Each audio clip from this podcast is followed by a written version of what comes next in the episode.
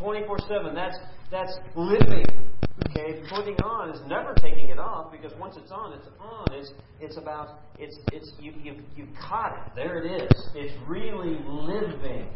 And we talked about that living in and for Christ. That's what that's what Paul is talking about in Ephesians, putting on this armor. And there's a specific reason that we're putting it on, right? Yeah, there needs to be a very specific reason that we put on the full armor of God, and it doesn't get taken off. It's how we live. It's it's it's our life. It's our life, and it needs to be our life. Otherwise, the battles you'll get hammered in the battles. And Jesus came and he came, he said, to give us life and give it more abundantly. And so we have that abundancy that's available to us in the present. We don't have to wait for heaven for an abundant life in mm-hmm. Christ. You see, we can have it now, but not if we don't put on the full armor of God. Mm-hmm. Because you'll be, you, you'll be, you'll just get hammered, spiritually hammered. You ever feel spiritually down at any point in your in your life? chances are that the full armor of God was not understood or on, for sure. We have all these weapons, and, and putting on really then becomes our all in moment because it's a decision that we make. To put, to put on the armor is a decision that we make because God already gave it to us. He, he's not going to give us any mm-hmm. more, He's already given us everything that we need. And so it's a decision for our all in relationship with Jesus Christ. It's that simple. Everybody wants to make it really complicated. Scott said it was really impressed upon me last week. He said, he says, you know, Bill, he said, I appreciate the teaching and everything, but I, I, I liken it to be just a little bit more simple. And he's absolutely right. But not easy. Simple is absolutely correct. Just make the decision to be all in for Christ because he was all in for us. you know? And so let's just be all in. Let's live our life that way. Now it takes practice, though, doesn't it? The simplicity is, is that Christ is all in for us. Now let's put it into practice. Mm-hmm. So the war's won, the battle rages.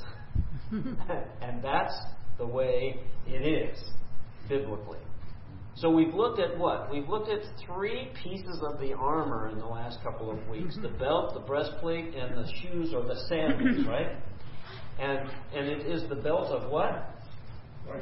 Oh, truth. Truth the breastplate of, and the shoes or the sandals of the gospel. Of the gospel. And we looked at what those things mean because they are metaphorically um, uh, uh, given to us in Scripture. And so we've looked at the metaphor for the belt from this Roman soldier that was always well equipped for battle. They were always ready. Always ready. And so now we look at the shield, the helmet, and the sword. And so uh, we, we see in Ephesians 6.16, if you're not in Ephesians, is anybody in Ephesians right now?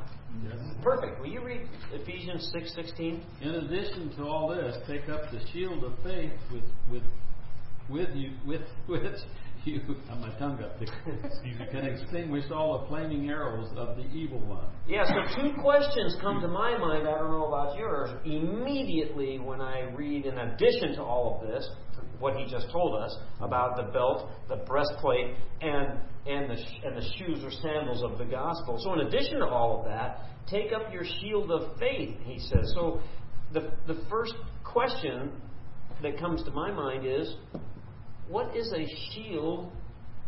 And the second question is since we know that he's talking metaphorically in this case, what is faith? Because how are we going to take up the shield of faith if we don't know A, what a shield is and what, what really what faith is? We have to understand that, don't we? If we're going to put it on, if we're going to live, then we have to understand that. So, uh, in, in the context Paul is using here in Ephesians 6, um, what is the purpose of the shield of faith? Extinguish all flaming arrows. It's a packed verse. John? I, I would say, from a metaphorical standpoint, it's the first line of defense. Mm. First line of defense. Well, we're going to look at both the D and the offense of it, okay? Because the first thing we have to do, anybody do any research on the shield during this last week? You don't wear a shield. Mm, okay, you don't wear a Pick it shield. up and use it. Okay. Hold it. You don't put. It's not something you wear. Okay, you can hit people with it. Okay, there's. And the Roman shields were made out of stretched leather that were Okay. pretty light. I mean, they're kind of lightweight Uh-huh. compared to the sword because Mhm. you used it in the opposite hand, but they were still taut enough that they repelled Good. So you know a little bit about a Roman shield. a little. Anybody know anything else about about muy poquito? Yo también, muy poquito. Anybody else know anything about the Roman shields? It's, it's like a door. It can be open or closed, Oh, like a door that. Okay, that's good. and it's shaped like That's good. Now there's two kinds of Roman shields.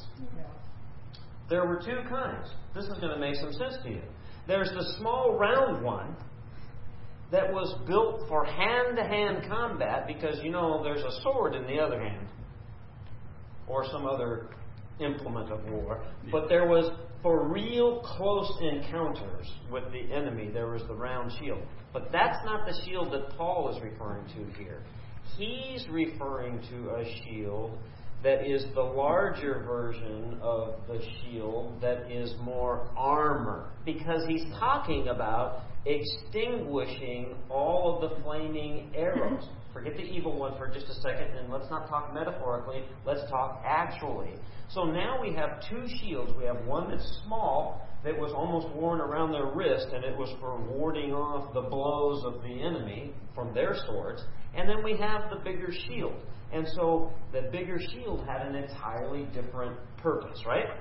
So why is that significant? The bigger shield, I think, would. I mean, in the, in the Roman soldiers, they could group together, number one, and put these shields up and form a big, huge. Wall. Awesome. Protection. Protection. Not only protection for you as an individual, because the shields were typically two to three feet wide and about four feet tall, and they would cover the they would cover the soldier pretty much from his chin to his to his shin. That rhymed, didn't it? Bible From his chin to his from his chin to his shin, and and it's not the breastplate. This has nothing to do with the breastplate. That had an entirely different purpose, right? This is the shield. And so we know that in this particular case, it's not the small hand to hand combat shield. This is the big shield for a very specific purpose. And the purpose was to, to stop the arrows that were shooting at them, many of which were on fire because they dipped the arrows in pitch mm-hmm. and they would come. You've, you've seen Ben Hur, and I'm sure that's exactly what it looked like. No, I'm just kidding. But, but you see, they were they would they would march in kind of in unison, and the shields actually had uh, uh, devices on the side where you could hook them together.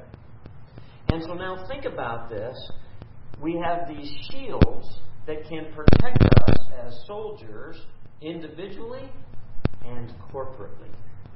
See, all of a sudden now we have a metaphor for us individually and corporately as the church. Because who was Paul writing this letter to? The church. Okay, that becomes important. Don't forget that. So he's talking about the arrows that are being shot at us individually and corporately because you are at church. And there could be arrows being prepared for you as we speak right? Individually and corporately. So, God willing, we'll move from this place to a new place. Be prepared for some flaming arrows, church. The enemy will be displeased because you will be very happy. And he wants nothing more than to make you very unhappy. And that's the way it works in spiritual warfare. It's invisible it's happening all around us. So now what we have is we have this picture of the Roman soldier, plural. They're advancing. The reason that they have these shields is there is an advance that is going on. There's not retreating. There is it is quite offensive. Putting on the full armor of, of God is offense. It's preparation for anything that might be shot at you. Don't forget that. It is preparation for what might be shot at you. So, how did the shield extinguish? Because now we're dealing with, we got to go back to the practical and the metaphorical. The shield is going to extinguish these burning arrows. How? How could a shield extinguish burning arrows? They bounce off. They could bounce off. How else? That wasn't their. It's possible, but that wasn't their original design intent. Okay. Okay. those leather, they probably would extinguish the flame when it went through the leather. Exactly right. These shields were made almost uh, like um, uh, they were in layers, and they were made with wood and with leather and with linen, and in between each one of the layers, there's an air gap. And so these arrows would come and they'd be they'd be on fire, and they would come and they would stick into the shield. Okay, they would stick into the shield, and they wouldn't burn the outside of the shield because the burning tip would go into a section where there is no there's no oxygen in there. So the burning tip would go in between these layers that are about this thick, and there'd be like three layers. They would get stuck in between the layer, and they, the shield would not catch on fire, even though it's made of wood, linen, and leather. Isn't that interesting? See, I didn't even know that. It's fascinating when you. I mean, what a brilliant design! Whoever came up with that, a brilliant design. It put out the it put out the flame. And so there was.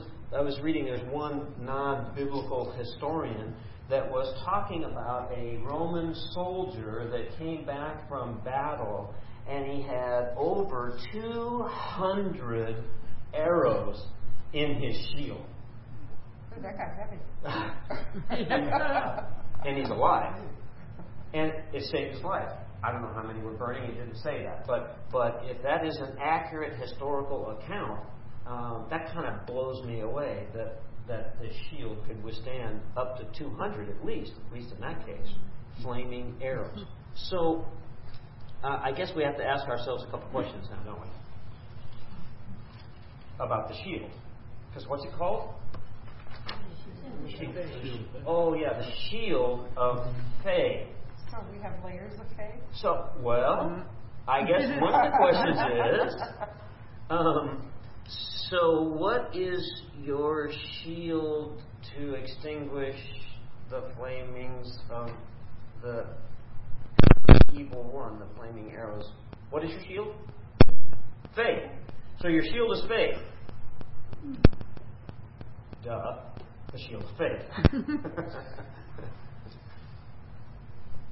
How many arrows can your shield withstand? Right now. Depends on how More than strong your faith is. Okay. That wasn't the question, though. Okay. Personalize it. How many arrows, how many flaming arrows of the evil one in this evil world from the prince that comes as a prince of peace but is anything but because he is in control of the world? How many of the enemy's flaming arrows is your faith today able to withstand? As many has come out here. Mm. Infinity. yeah. As long Okay. as you allow it. Okay, well, that's an all, as many as you allow it. See, it's an interesting question, isn't it? Because It depends on how strong your faith it depends on how strong your faith is. Is your faith is your faith one width of a of a of a what am I trying to say? Is it, it, it does it have three compartments where it can withstand the, the flaming arrow and be snuffed out when it's shot at you, or one, I don't know. If you or have none? faith the size of a mustard seed, you can move a mountain. Uh, that's not the question, though. Those are biblical truths. You see, you can't, we can't answer the question by just reciting some verse. It's just like when somebody comes to you and they say they have this problem and they want a verse so that they can walk away and be and be fixed with a verse. It doesn't work that way. Not that the verse isn't powerful, because it's truth. But what Paul is talking about here is he's talking about this this faith. It's the shield of faith. How? It's a subjective thing, it's not objective. Everybody's faith can be different. Every, everybody's faith can be different, and the question is personalized. So, So, and you can't answer that question maybe as you sit here right now, but it's a good question to meditate on because Paul is talking about the shield of faith that is to put out, it has a very specific purpose. It is to extinguish extinguish the flaming arrows that come from the evil one in the battles that are spiritual in your life, all of which are rooted in evil from the enemy. That's what a spiritual battle is. And so we have this shield of faith. All of a sudden, this this piece of armor becomes pretty important, doesn't it? It's pretty important. So what is the what is faith then in the context of Ephesians six six? If you got a if you got a shield of faith, what what is faith? Faith is a protective barrier between me and the schemes of Satan. Cool. Betty Herman has been on God. I love that. Did, is that where you went? You went to your favorite website, didn't you? didn't you? You went to GotQuestions.org, didn't you? Yep. It's awesome. Okay, and you typed in that question, John. If I can quote Paul, he says uh, that faith is the assurance of what you hope for will come true. Mm-hmm. I'm plagiarizing a little bit. It's not yes, basically- yeah. basically. Yeah, it's a paraphrase of what Paul said. Now, faith is used 240 times in the New Testament alone. The word faith. Interesting.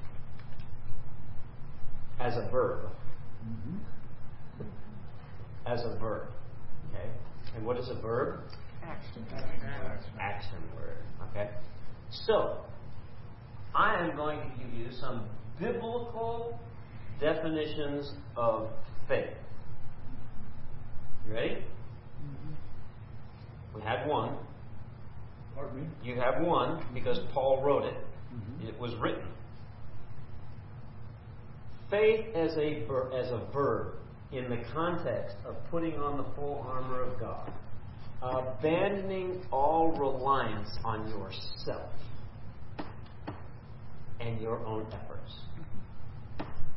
This is in the context of putting on the full armor. God's already given us the armor to put on. Faith the shield of faith, putting it on, living it, means abandoning reliance on yourself.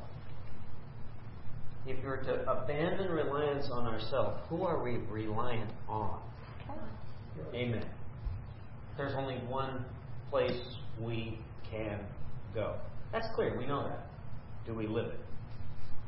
Secondly, complete trust. This is more in line with what Paul wrote. Complete trust, confidence, and reliance on Christ. Are you putting that on? Hmm. What about belief? When I believe God and take Him at His word, I remain grounded in truth. The lies of the enemy lose their power, and I become an overcomer. Belief. awesome, Betty. That's good. And in the context, I, I would completely agree with that. And in the context of the full armor of God, what about just accepting the gospel as the gospel truth? We say that all the time, don't we? The gospel. It's the belt. That's the shoes. It's the belt too. Well, the belt is truth, yes. And, and the gospel comes from the truth, doesn't it? And the gospel is the truth, isn't it? Whew. There's the full armor. See, because what we're learning here in the full armor of God is you can't leave anything off. Or it's not the full armor. See, God's already given us the fullness of His armor. The fullness. And the fullness of His power. You see, so if we're all in with confidence, we also have to be all in with the attributes of God, the promises of God, the power of God, and the plan of God. Because it's not our plan. Okay? So that's faith, isn't it? Taking a step of faith is going to Mexico. Taking a step of faith is resting in, in, in the power of God for His plan in my life, no matter what I think, or no matter what I choose to do. We don't start there, do we? We start with complete reliance on Him. So if your faith is your shield against the enemy's flaming arrows, how is your shield? Ponder that. Meditate on that. Ask God, God, is my faith strong? Ask yourself, is my faith strong? Strong based on what? Because is that, as Olivia said, is that subjective or is it objective? Hmm. Good questions to ask. Because as you ask those questions, in the context of putting on the full armor of God, you have been given a shield, and you have been given faith according to Scripture as as Christ apportioned it, and you can ask for more. Oh, I believe. Lord, help me with my unbelief. Give me more, Lord. Give me more. Give me more, meaning I just need to live it, Lord. I need to live it. Show me how to do that. It's okay. It's all right. Your faith can grow. And so, what, what are the fiery arrows, specifically, in the realm of spiritual battles? What are they? What would you define them as? Temptation. Temptation. Doubt. Huh? Doubt. Doubt. What else? Satan's lies. Fear. Okay. His lies. Lies. Anger. Anger. Anything that's bad. Anything that's bad. okay. Yeah, all sin. Yeah. Okay. Yeah, all sin. Hate, doubt, pride, fear, unforgiveness. I mean, flaming arrows, flaming arrows, flaming arrows. And it's even more subtle than that. It's really interesting. Pardon me? They're all potentially deadly. Without question. Thank you for that. They are all potentially deadly. And what makes them potentially deadly? You may have a crack in your arm or something. Because you're hmm. not fully protected. That's a great picture, isn't it? So, if my faith is strong, but I let my guard down, I don't have to let it down very far, do I? Mm-hmm. Think about the shield. If my shield isn't in the right place, I am very vulnerable. I love the metaphor that Paul uses here. Well, Paul didn't use it, God used it. He just used Paul to write it for us. But I, I love it because it makes it helps me see the picture and understand, even in my own faith. In my own faith, do I say it or do I live it? There's a huge difference. And I personally learned that recently, in fact. You, do you trust me? Do you trust me? What is your faith in? If Jesus is the object of our faith, how tight am I with Jesus? Am I really relying on Him or am I really relying on myself? Way more than I am willing to admit. And I think that most of us are in the way more than I'm willing to admit category. I mean, that's not that's quite normal. And so that's what sanctification is. It's getting past all of that, right? Mm-hmm. So how do you strengthen your faith? Romans ten seventeen. Faith comes by hearing and hearing from the Word of God. Amen. Starting with belief, hearing the word of God, then you got to put you got to put in trust then, don't you? And then where does confidence enter into the equation? Show me a person whose faith is weak. I'll show you somebody that's not confident in the truth. Oh, you gotta have a confidence that we've been given everything that we need for life and for godliness. You see, trusting in God's character and trusting in His promises, trusting in His plan, you know, trusting in His timing. That's my tough one. hurry up, God! Anybody? I mean, hurry up! It's like I've been waiting forever for this one, God. You know, when I, and then later I look back and I realize, oh boy, what a dork. I mean, he already answered. And you know, and he and I was supposed to make a right hand turn way back yonder, and he was just waiting. He was waiting. He already set the plan, but I was so anxious and so wanting to be in control, and even prideful in some ways, that I didn't even see his. I didn't see his timing. I didn't even see his plan. That, that's why we have that saying, don't we, about hindsight being twenty twenty, like almost all the time, hmm. because because there's a lot of truth to that, isn't there? See, even in the spiritual realms, there's a lot of truth, the hindsight being 2020. So what we have to do is be on the offensive, looking forward for what God has for us in total dependence and reliance on Him. So, so, so you have to live it. So how then do you live your faith? What are the specific things that you can do to live your faith? And put into action even the four pieces of the spiritual armor that we've talked about so far. What are some things that you can do just by putting into practice? Mm. Renewing your mind daily. One more time. Renewing your mind daily. Renew, renew your mind. Romans 12, 1 and 2. That we've been looking at almost every Sunday for what seems like a long time now, you know, and, uh, and it, we've almost got it memorized, I would hope, at this particular point. Renewing our mind. So, renewing our mind, what else? Praying without ceasing. Praying without ceasing, another great scripture. And, and, and, and what else can you do to strengthen your faith and to live it? Meeting. Pardon me? Obedience. Obedience. If, you know, don't uh, abandon meeting like this. Don't forsake the gathering. I don't care if it's a Wednesday, a Tuesday, a Sunday, or any time. Okay? Because he was talking to the church and they had everything in common. Remember, this was a this was a church culture where everybody whew, they came together. This wasn't a this wasn't something that they did on Sunday. They they were living this every day. Because they were talking about they were being persecuted, this church that he was writing to. It was tough being a Christian in the first century. It could get you mm-hmm. killed. It still can, but not in our mm-hmm. culture. Get fed to lions. You have that's right. You got to go someplace else to be killed for as we read about it, and then we go about mowing the lawn or washing the car or whatever it is that we do, right? But these are people that were living it. It, it was powerful to them. I'm thinking about things like laying claim over these truths. You see, because we have the belt of truth, and so if you're going to really live your faith, one of the one things that you can do is you can just you can just lay claim to this truth.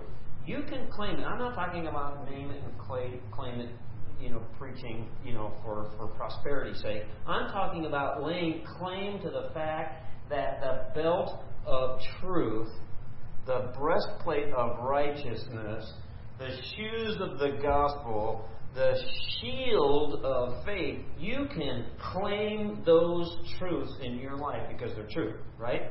And you can not only claim it, but you can verbally speak it. I've begun just, just by just to personalize it a little bit, I, I really, I, it's been a while now. I began to verbally speak the truth of God when I know that I'm headed into something that, that, that is going to be troubling. Okay? Speak it. So pray out loud. Pray out loud. Speak the truth. Claim the truth. And we can we can look at this. We, we saw that even in 2 Peter, if you want to turn there, 2 Peter 1, verse 2. We've looked at this several times over the, the past couple of weeks. 2 Peter 1, verse 2 through 4. We can take a look at this, all the truths that, that you just articulated and we can claim can start right here. Somebody read it in the NIV.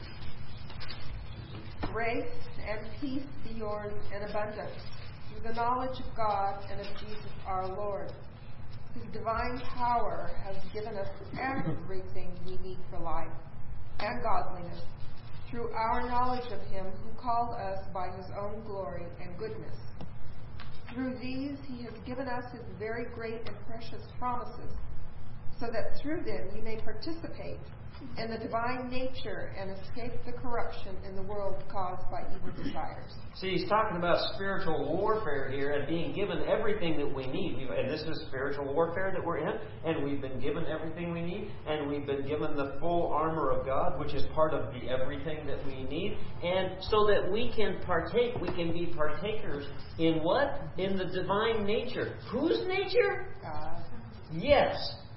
Even God's nature. See, that's a radical idea for some. We can be partakers in God's divine nature as we as, as it is multiplied to us, or as grace and peace is ours in abundance through the knowledge of God and Jesus. That's what John was saying a little earlier, and that's what Sally just said.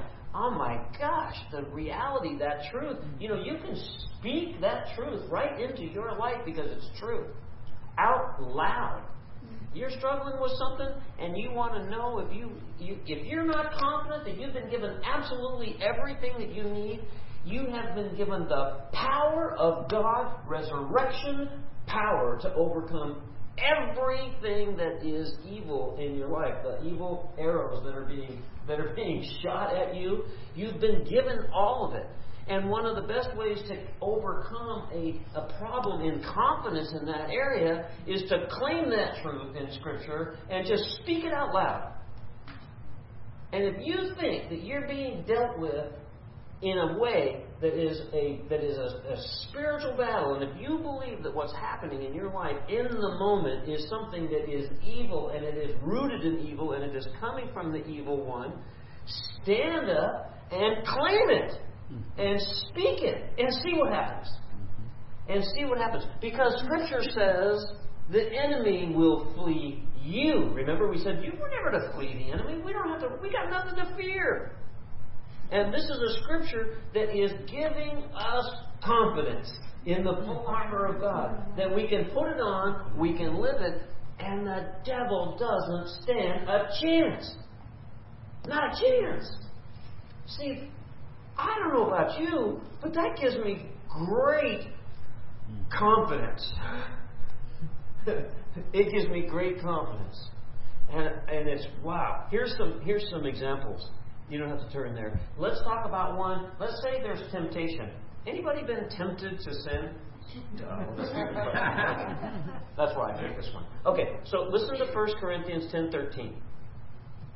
The temptations in your life are no different from what others experience. Oh, we're all in this together. And God is faithful. Truth? True. Claim that one. Speak that one if you're being tempted. No, God is faithful. Claim that one. He will not allow the temptation to be more than you can stand, or more than you can bear, or more than you can handle. When you are tempted, He will always show you a way out. That's truth. So every time you're tempted and you're thinking, ah, should I? When you know you shouldn't. Anybody been there? Come on. I've been there. I'm about to do something that probably is not going to be real pleasing to God, but it's not a big deal, right? So I just go ahead and decide to do it anyway. Or I think it without asking for forgiveness. Or, or, or. You can fill in the blank. We all do it. But we can claim, we can claim the truth that Jesus experienced temptations. That's a truth. Your Lord, your Savior, experienced the same temptations that you and I experience. Amen? Okay, so you can claim that. You can claim that and then act on the truth that there was always a way out. There's always a way out. And what about if you're uncertain about what's going to happen in the future and you're worried about it? Okay? What about that? So, in the Psalms it says that God will not withhold any good thing from those who do what is right. That's righteousness, doing what is right. God will not withhold any good thing. So do what's right. Claim that biblical truth. What about fear? Somebody mentioned fear. What about fear?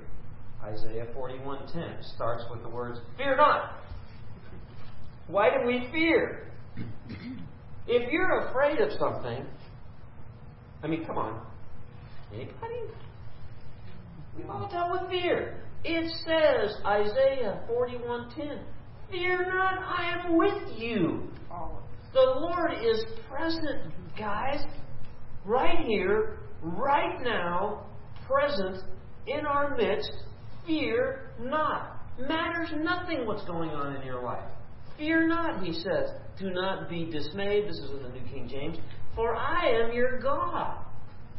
I will strengthen you, and yes, I will help you, and I will uphold you with my righteous right hand.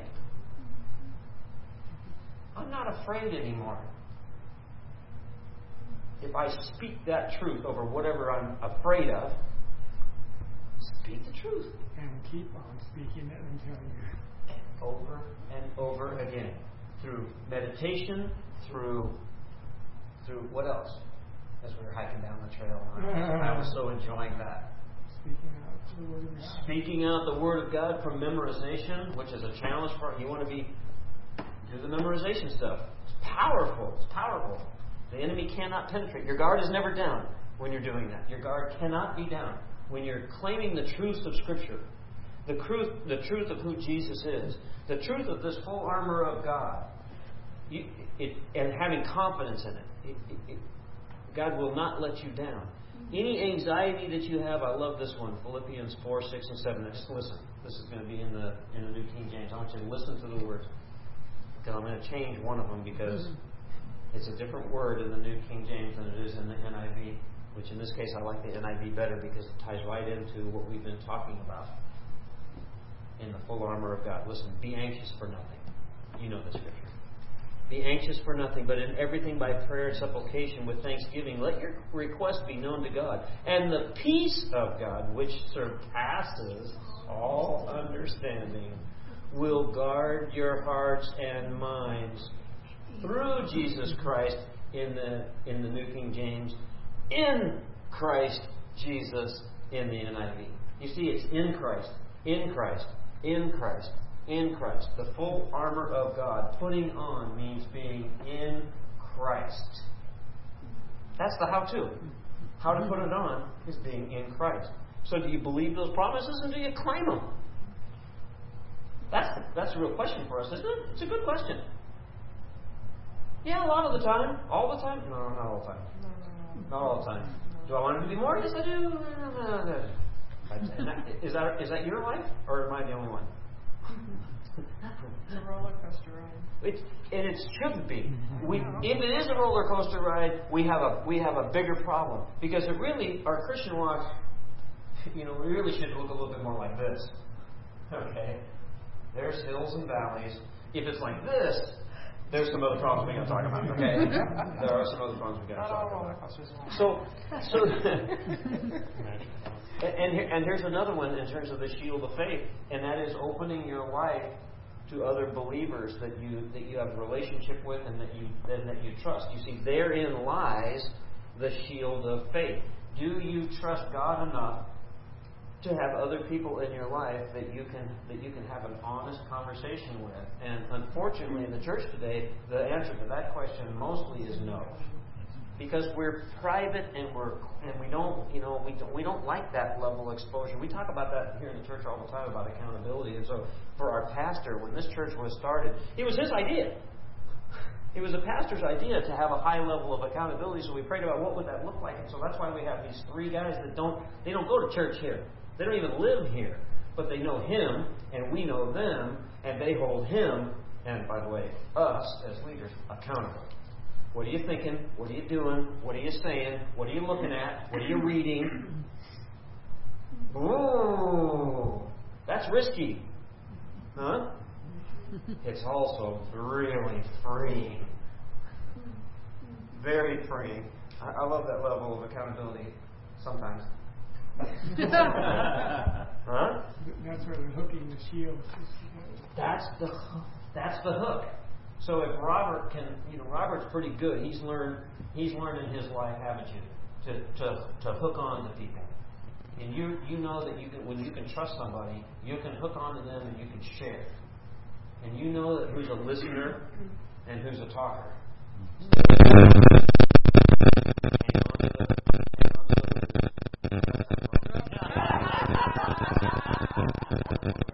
Hook on to somebody. Hook on to somebody. We'll leave- we'll leave that one. Um, and then it just went right. It went got from bad to worse there all of a sudden. didn't it? So the shield of faith is that piece of armor that is that is confidence. his confidence in being completely reliant on the Lord Jesus and not on ourselves. And that's a practice, isn't it? You have to practice that. That's a daily thing, isn't it? That's a daily thing. Even though it's on, you've got to live in. You have to live in for each one of these pieces of armor? What about the helmet of salvation? We briefly mentioned that last week, and a comment was made that I, that I didn't say anything about, but I'm going to tonight. Ephesians 6:17. And take the helmet of salvation. What is that? Because this is the last piece of the armor that Paul is talking about in Ephesians, right? Well, the, the sword is is well, I guess you could call it armor. I was thinking that in terms of a weapon. Okay, but so for, for, for our purposes, we'll call this the last piece of armor, and we'll call the sword the weapon. So so it's the last piece that you that you put on. What is it? What's the obviously important thing that you think about when you think about it? What? Thoughts. What?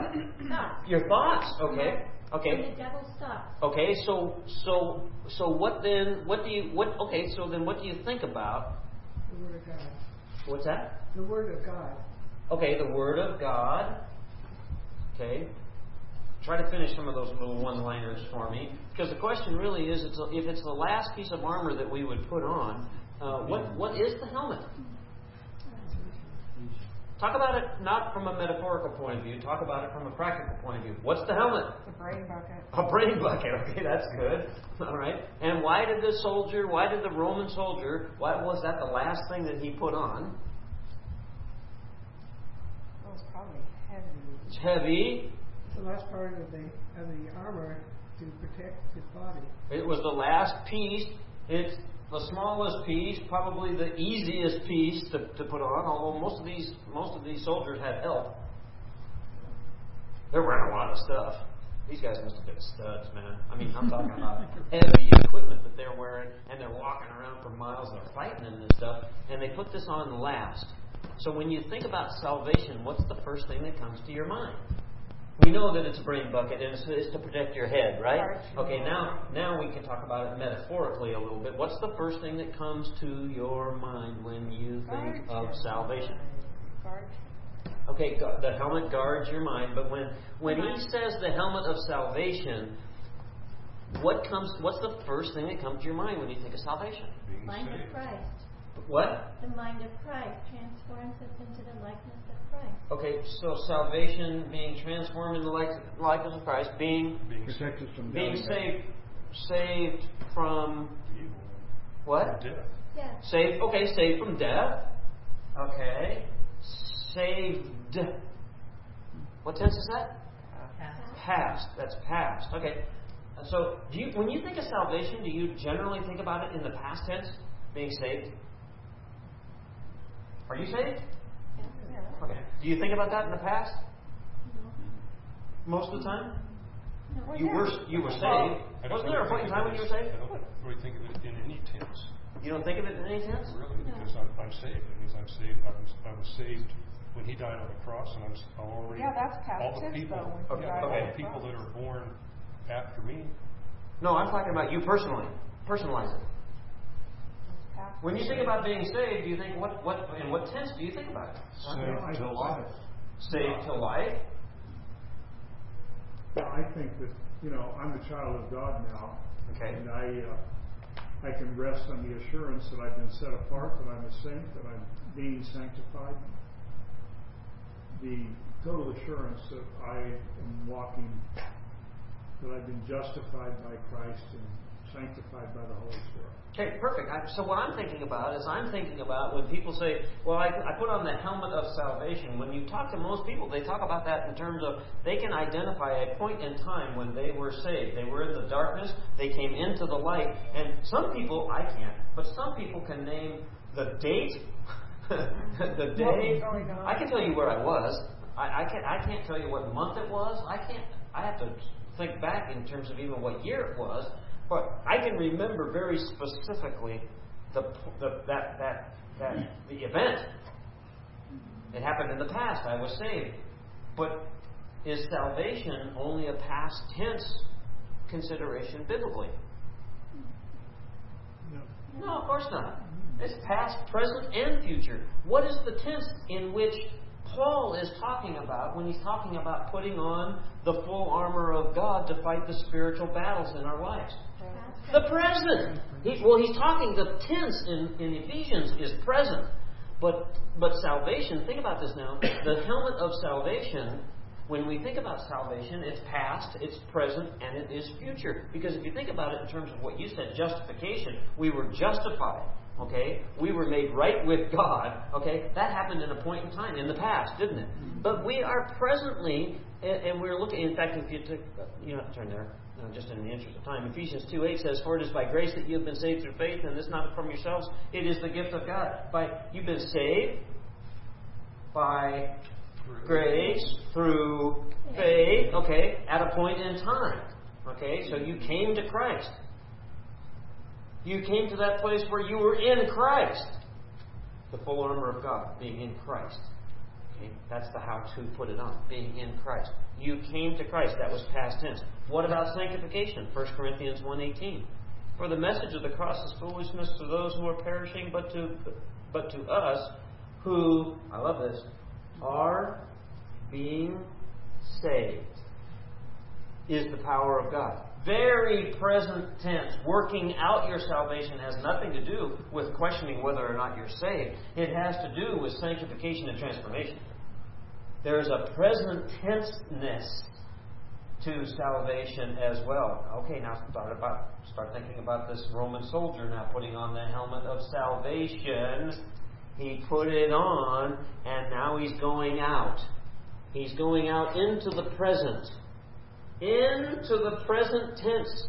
This man is going to march with his helmet of salvation on. And then what about even the future?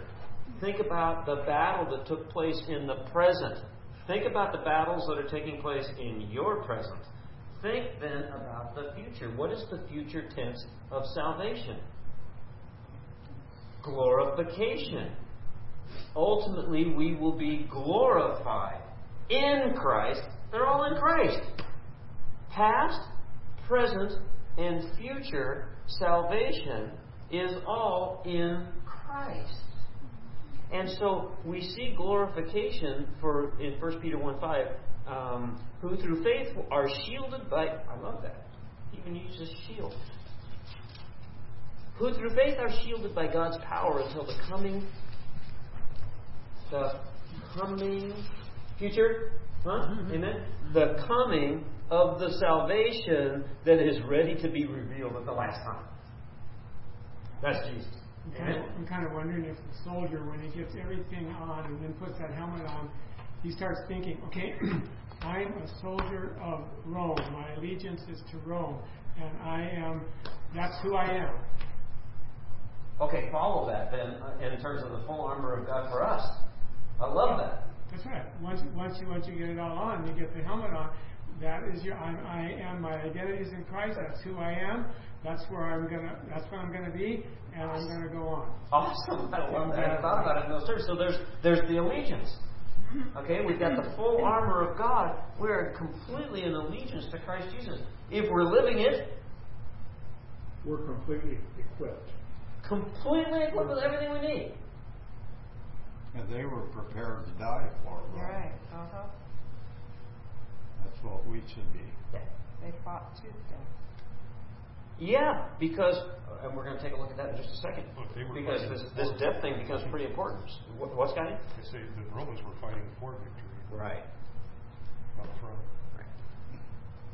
Well, pretty clearly the helmet is protecting our head, right? Mm-hmm. And pretty clearly we've been understanding this, at, at least if, if, if, if we've been coming to church anytime uh, uh, during 2016, uh, we've heard a lot about Romans 12, 1 and 2, about, uh, uh, about renewing our minds, right? Because where does the enemy typically start? Isn't it, isn't it true? Don't you just don't you just experience that all the time? That first little bit of doubt, boom. Where does he start in the garden? Doubt.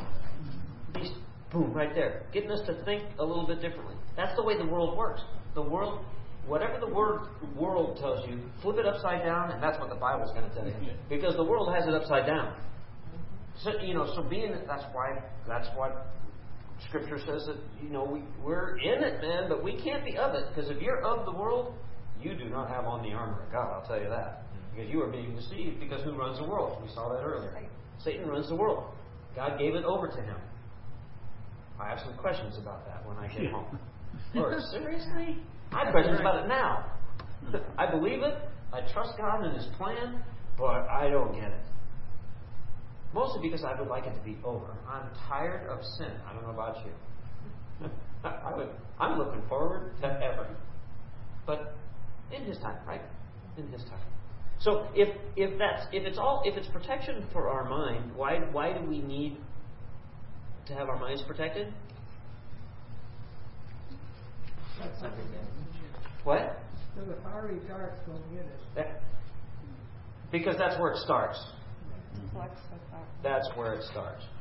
See, I, I love what I love what um, I I got this book from Chip Ingram, uh, who I really like a lot. Uh, he's a contemporary guy, um, and uh, Chip Ingram uh, started his career, and he, he started a, he started a church. Was called to a church in Santa Cruz, and uh, he has some wonderful stories about the crazy spiritual battles that were going on in Santa Cruz. What a crazy place Santa Cruz is! And it's very similar to Ojai. That's what I was thinking. Very similar in terms of spiritual darkness to, to Ojai. And so he has a lot of, of very uh, interesting experiences that he writes about when he was pastoring this church in Santa Cruz because they were bold for Christ. They were living Christ. They were putting on the full armor of God, and they were under attack like, I mean, full on demonic attack that manifested itself very physically of people coming into the church and his life being threatened. And it goes, it goes on and on and on in his home. Uh, with his children, um, and, uh, and and he and he's a pastor, and he's trying to work through this biblically, you know, and he has some wonderful things to say. And then he says this about the invisible war. That's the name of his his book about the present tense of salvation. Think about this in terms of the present tense of salvation. He says the worst thing that could ever happen to me is that I could die. Think about that. It seems a bit morbid on the surface, but if you are a child of God, you have a final, secure, and unchanging hope that no circumstance, person, or tragedy can take from you. It doesn't matter if you're going bankrupt, if one of your children has cancer, if your business partner has bailed on you, if your finances are in the ditch, whatever. From a human perspective, the worst that can happen to someone who is a believer is death. And the moment you die, you're with Jesus. So, what's so bad about that?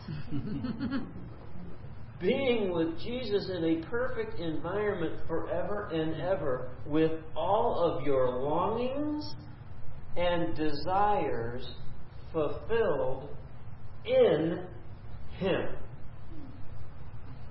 Man, I mean, that's ultimate hope, isn't it? I, I love that because I, I really hadn't thought about it in those terms. But the worst that can happen to me while I'm here is I could die.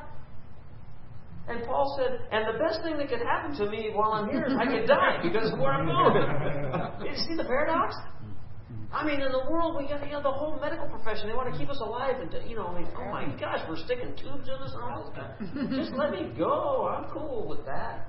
You know, and so that's what he's talking about. The present tense of salvation is that there's nothing to fear because well, where we're where we're going, there's nothing that is going to harm us because God is for us. That's what he says. And so he says, you know, we're alive in Christ in the past, in the present, and in the future. That's that's the three tenses of salvation. Now there's confidence and security. That's the armor of God. That is the helmet of salvation. Complete confidence. It can't be penetrated. The enemy can't get in if we're practicing these things mm-hmm. by putting on, living in and for Christ by doing the things that we're doing here and all the other practices that we put in place, not from a legalistic point of view, but just from a practical point of view, because that's our desire, because we want to glorify God and, and we want to we want to honor God, and so we live that way. And the psalmist, I think, in Psalm seventy three twenty five had it right. He said, "Whom have I never get that right, the who or the whom part, but the psalmist did, I think. The psalmist says, "Whom have I in heaven but you?" He's talking about Christ. And besides you, I desire nothing on earth. You see, this the Christ firstness thing. It's the all in for Christ. It's the putting on the full armor in Christ. You get it? In Christ. So Christians that are not filling or renewing their minds, right? If you're not doing that, you're it's like a warrior going out to battle without his armor. So if you're getting hammered, boy, you got to certainly ask yourself a couple of really good, tough questions right out of the box. Am I in Christ? How are you doing with Jesus?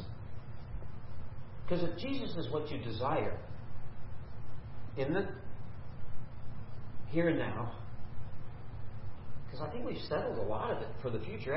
I'm going to heaven. You going to heaven? That's good, isn't it? I think about heaven all the time. Scripture tells me to. I like to. I like to think about it. I like to it's fun. I even like to speculate about it a little bit. Even if it's not totally the truth, I like to speculate about it. You know, like I tell my wife, I'm sure her cat's going to be there. I'm not positive. I, don't really know. I know there's animals, but I don't know if her cat's going to be there. But it's fun to think about. Why wouldn't Why wouldn't her cat be there that she loves so much? Because God wants to give us everything that we long for and everything that we desire. The question is, is it Christ that fits the first bill? Because that's what the full armor of God is. Strap on your helmet, guys. Strap it on. And then, of course, finally, we have the sword of the Spirit. And we know what that is, don't we? What is it? What you say? The sword of the Spirit. Oh, that's God's word. This, And it's indwelling in us. It sure is. And so let's take a look at it again, not from a metaphoric point of view, but let's just take a look at the sword because we can tie the sword into into the sword of the spirit. which Ephesians tells us what it is. Very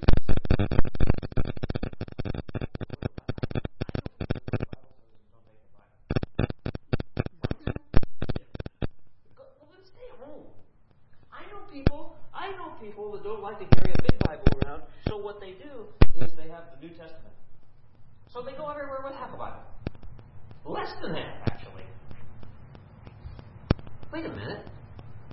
If your sword is offensive and defensive,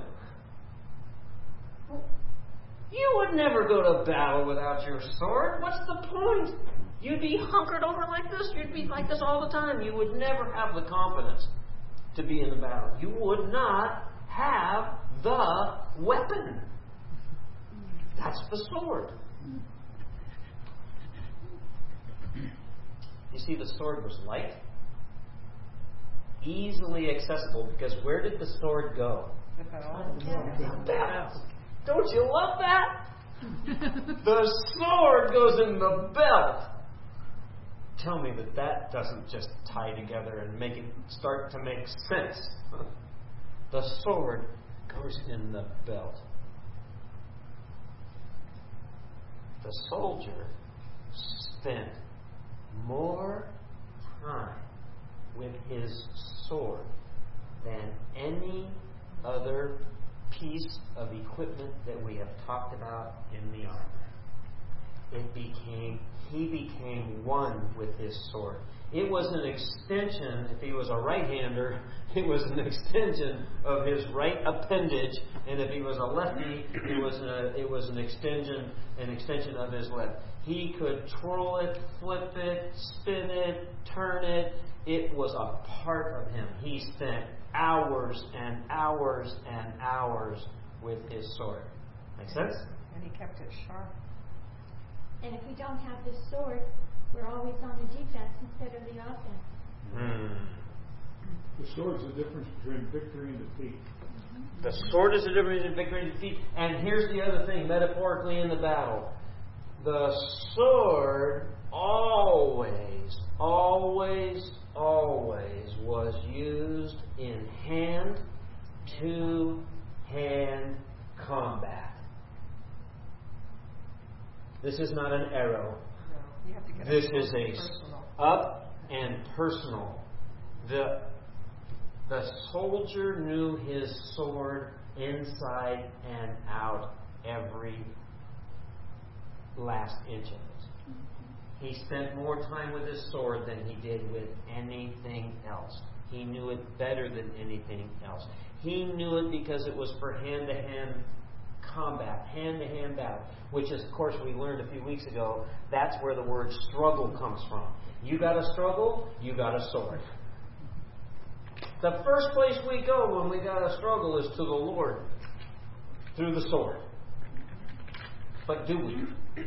We all admitted there was such an honesty the night that we were, were we were admitting our failures about trying to deal with issues in our own strength before we kind of give up and go, oh, what was I thinking? Half of the spiritual battles that, that, that, that come our way, not half. Some of the spiritual battles that come our way, we try to deal with because we don't think that they're a big deal. And that's right where the enemy wants us. Oh, it's not a big a deal. I got this. No, you don't got none of it. Great English, huh? You don't got none of it. I mean, you, you just don't got none of it. None of us do. See, Paul calls this weapon the sword of what? Of the Spirit. Why is that important? Because the Holy Spirit gives us power. Because the Holy Spirit what? Gives us power. Because the Holy Spirit gives us power. God, the Holy Spirit, the person of the Holy Spirit. What? Because our battles are spiritual. Be. We're done. Because our battles are spiritual. And this is In the world, our battles are spiritual. inspired by the Holy Spirit. Right. Written. Yeah.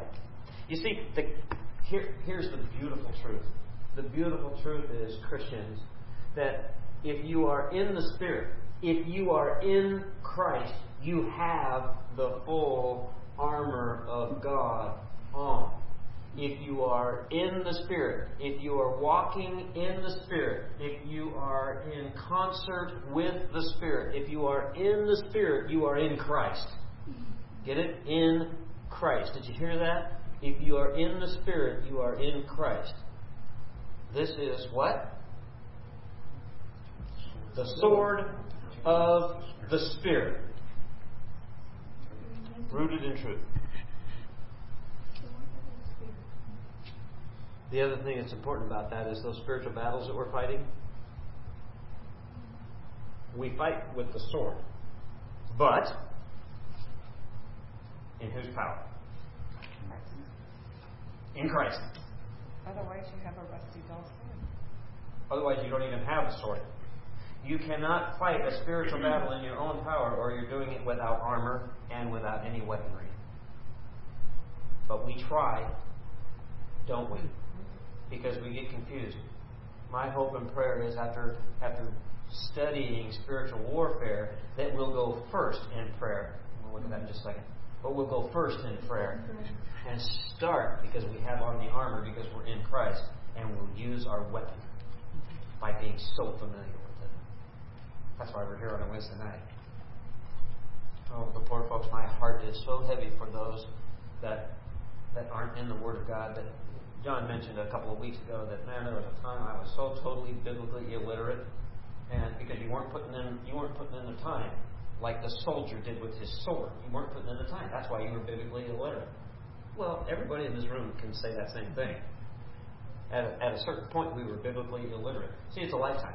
You got to carry the sword with you everywhere you go, all the time. You're going to be in the battle. See, Jesus said multiple times to Satan that he was, as he was being tempted. You know the story. He was in the desert, hadn't eaten for 40 days. I can't go 40 minutes sometimes. We were just in Mexico. All we did was eat. And I was hungry every time. It seems like, man, man, so we, we just ate like three meals a day. And it was, I. I went to Mexico, worked really hard, came home, I gained two pounds. How does that work? ate all You're supposed to work it off? That's big plates of food. But Jesus was tempted, and he dealt with the devil in that temptation by saying what? Do you remember? Away from Satan. Because what? He said, Get away from me, Satan. Well, he, he didn't say that to Satan in the desert. He Says, Said man word is not man. by okay, that's one thing that he said. Man does not live by bread alone. And what else? What did he refer to? Or the word of God. Because he said, It is written. Jesus Christ, your Lord, your Savior, my Lord, my Savior, quotes Scripture by saying, He's. You want to talk about authority? You want to know why around here we say this is the authoritative Word of God because Jesus Christ told us that is is the authoritative Word of God. Isn't that awesome? How can you be a worshiper of Jesus and say, well, eh, I don't think that's kind of no. Well, Jesus is the one that quotes Scripture and says, it is written. That's how important the sword is. Wow. Don't leave home without it. It's not a credit. Okay? It's not a credit. So after Jesus said that it is written multiple times, what did Satan do? He fled. You see, I love that because with the full armor of God and with the sword of the Spirit, we don't have to fear anything, and all of the spiritual battles that come from the evil one are overcomable in Christ because we've been given everything we need and we are so familiar with our sword. We are so into the sword of the Spirit. We are continuously, like praying continuously, that the devil flees. He flees us. We never have to flee him. Ever, ever, ever. He flees us. He can't deal with it. He cannot deal with the truth. And Jesus proved that. He resisted. Right? He resisted. It's amazing says you can always counter a lie with the truth. Amen? Always. So, can you see the critical importance of the Word of God in your life? I sure hope so, because Psalm 119, 105 says that God's Word is a lamp to our feet and a light to our path. Mm-hmm. We're familiar with that, right? Mm-hmm. It's true. Claim that truth. Speak that truth. You want to know the truth of Scripture? Claim that one.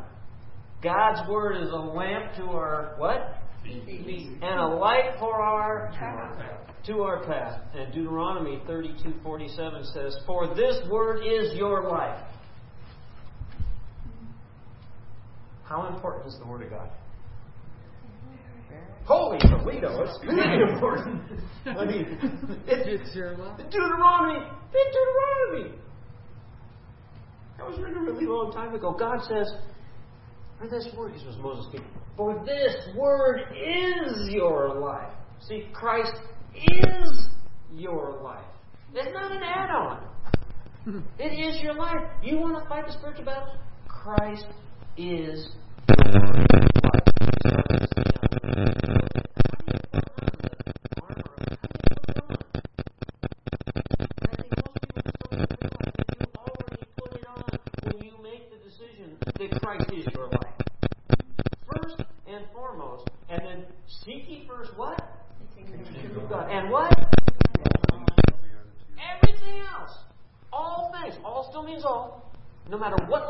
translated from all is still all. All these other things will be added unto you. You see, the enemy cannot penetrate.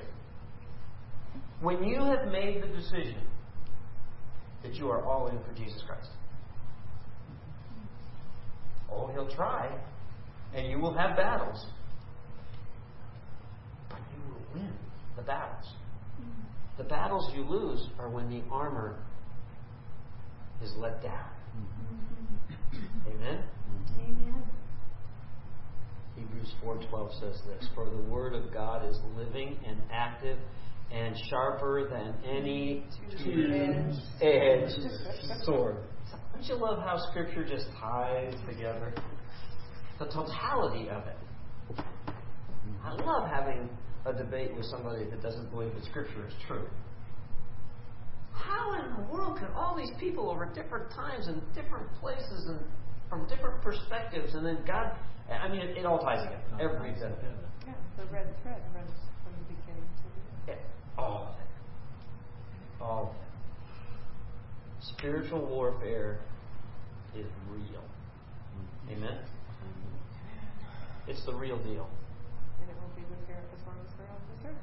If, if we're breathing on this side of eternity, we will be dealing with spiritual warfare.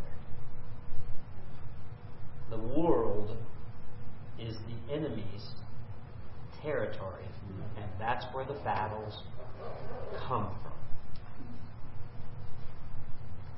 If you're struggling with something in your life that doesn't line up with the sword, check not only your heart, but check the genesis of it. It's probably a battle that you're dealing with that is world worldly.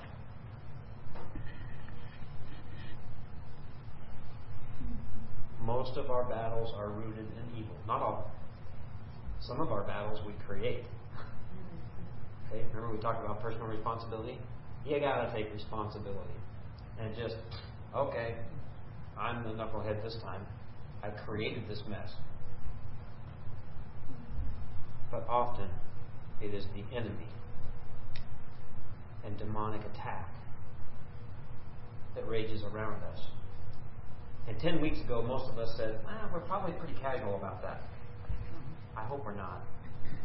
I hope we're not now. I hope what we're I hope what we're learning is, is that, that this being in Christ is where peace and, and the real peace of God comes from and real joy comes from because we have perspective.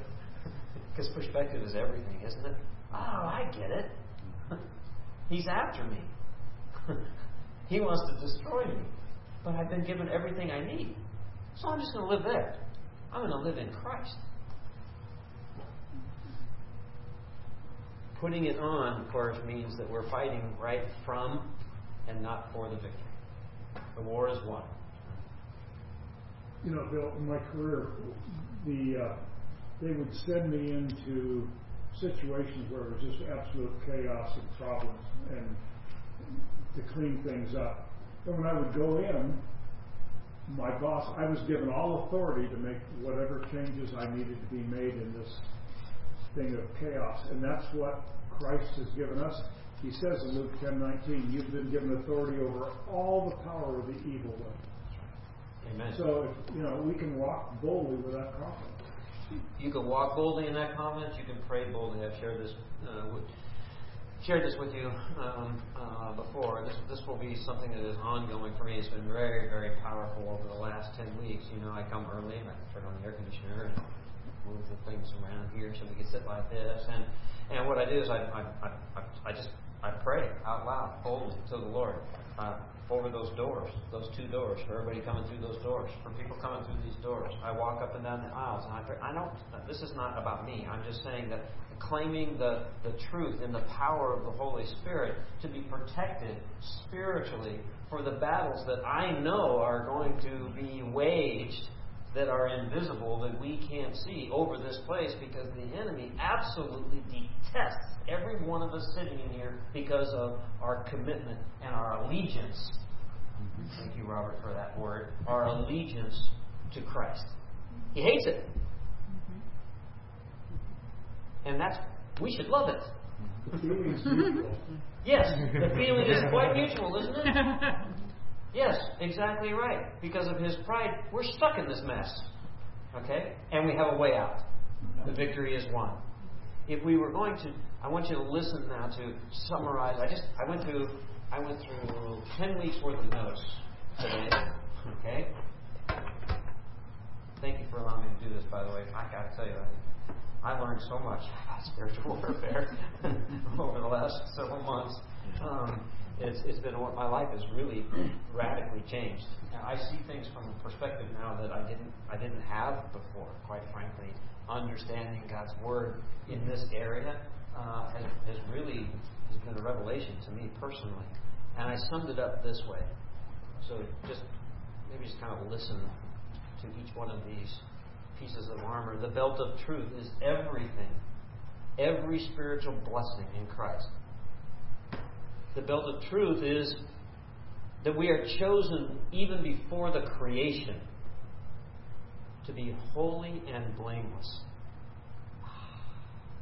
in Christ. We are given God's glorious grace in Christ. We're forgiven, we're redeemed, we're given wisdom and understanding, and God has made His will known to us in Christ we are alive in Christ, in the light. All truth is in Christ. All truth is in Christ. The breastplate of righteousness in the full armor of God is your integrity and your character conforming to the will of God. It is right living. Isn't that our desire? to live rightly? In Christ, because your relationship with Him matters most to you. The shoes or the sandals of the gospel are stable and they're firm, well grounded, prepared, durable, securely planted in certainty. You can be certain, always prepared to go the extra mile. Amen? For the truth of the gospel. The shield of faith is abandoning reliance on ourselves and in our own efforts trusting in Christ. Believing, accepting, and being all in for the promises of God, right? The power of God. Huh? The power of God has been given to us. And the plan of God. The helmet of salvation is the protection for the battle against our minds, the battles that happen in the moment. In the moment. It is the certainty of our deliverance. You see, that's what salvation means. The word salvation means deliverance, delivered from. It is the certainty of our deliverance from the penalty of sin. It is the certainty of our sanctification and our transformation in the present in Christ. It's our future hope. The helmet of salvation is our future hope. That is our confident expectation, our future hope of glorification. Future hope of salvation is being glorified in Christ for an eternity with Him. Ain't nothing they can do to us. the victory has been won. And of course, the sword of the Spirit is the Word of God used in hand to hand combat. Amen? We use that in hand to hand combat with the enemy because why? He cannot stand up against what is written. The enemy cannot stand up against you because it is written. That is confidence. That is confidence. Being in the Spirit, that is being in Christ, means confidence in every word that proceeds from the mouth of God. See, because the Word is our life. In the spiritual realms, the Word is our life. If you thought it was something else, it isn't. In Christ. In Christ. So then, that means that putting on the full armor of God is our life. Amen? That's how simple it is, Scotty. That's what you said last week. We don't have to make it more complicated than that. Just be in Christ. Live in Christ. Be obedient to Christ. You see, in Christ. Just think about that. I have it capitalized every time I write that. In. I. In. Christ. In Christ. So I can get it through my my my pea brain sometimes, you know? In mm-hmm. Christ. In Christ. That's the full armor of God. Living in and for Christ. It's your life. Last thing I want to read from Ingram's book. It says, I urge you then as a matter of utmost importance. This is Chip Ingram speaking, not the Word of God. He says, I urge you then, then, based on all the stuff that we've been looking at in terms of spiritual warfare, I urge you then, as a matter of utmost importance, to be strong in the Lord. Stand firm and be alert. Gird yourself. Remember the girding our loins? Gird yourself and use your weapons. Above all, pray. You represent the greatest army in all of history. And you fight for the greatest of all causes When the king comes in victory, you will receive the honors of a valiant warrior, and the invisible war will never need to be fought again. That is the full armor of God. Amen? Amen. Amen. I appreciate your attentiveness, and I really appreciate God for revealing to us in His Word because it is written. The simplicity of putting on the full armor of God by just making the decision. Just make the decision. You already made the decision for Christ. Just make the decision to be all in for Christ. Because the all inness is really how to put on the armor of God. Let's pray.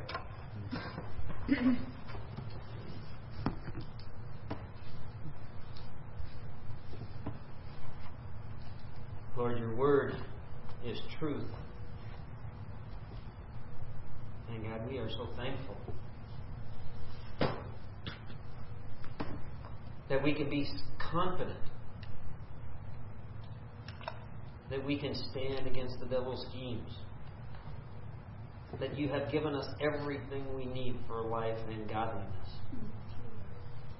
Lord, that we can appropriate, appropriate all of the power that is resurrection power in our lives to live in Christ. You hold nothing back from us, God.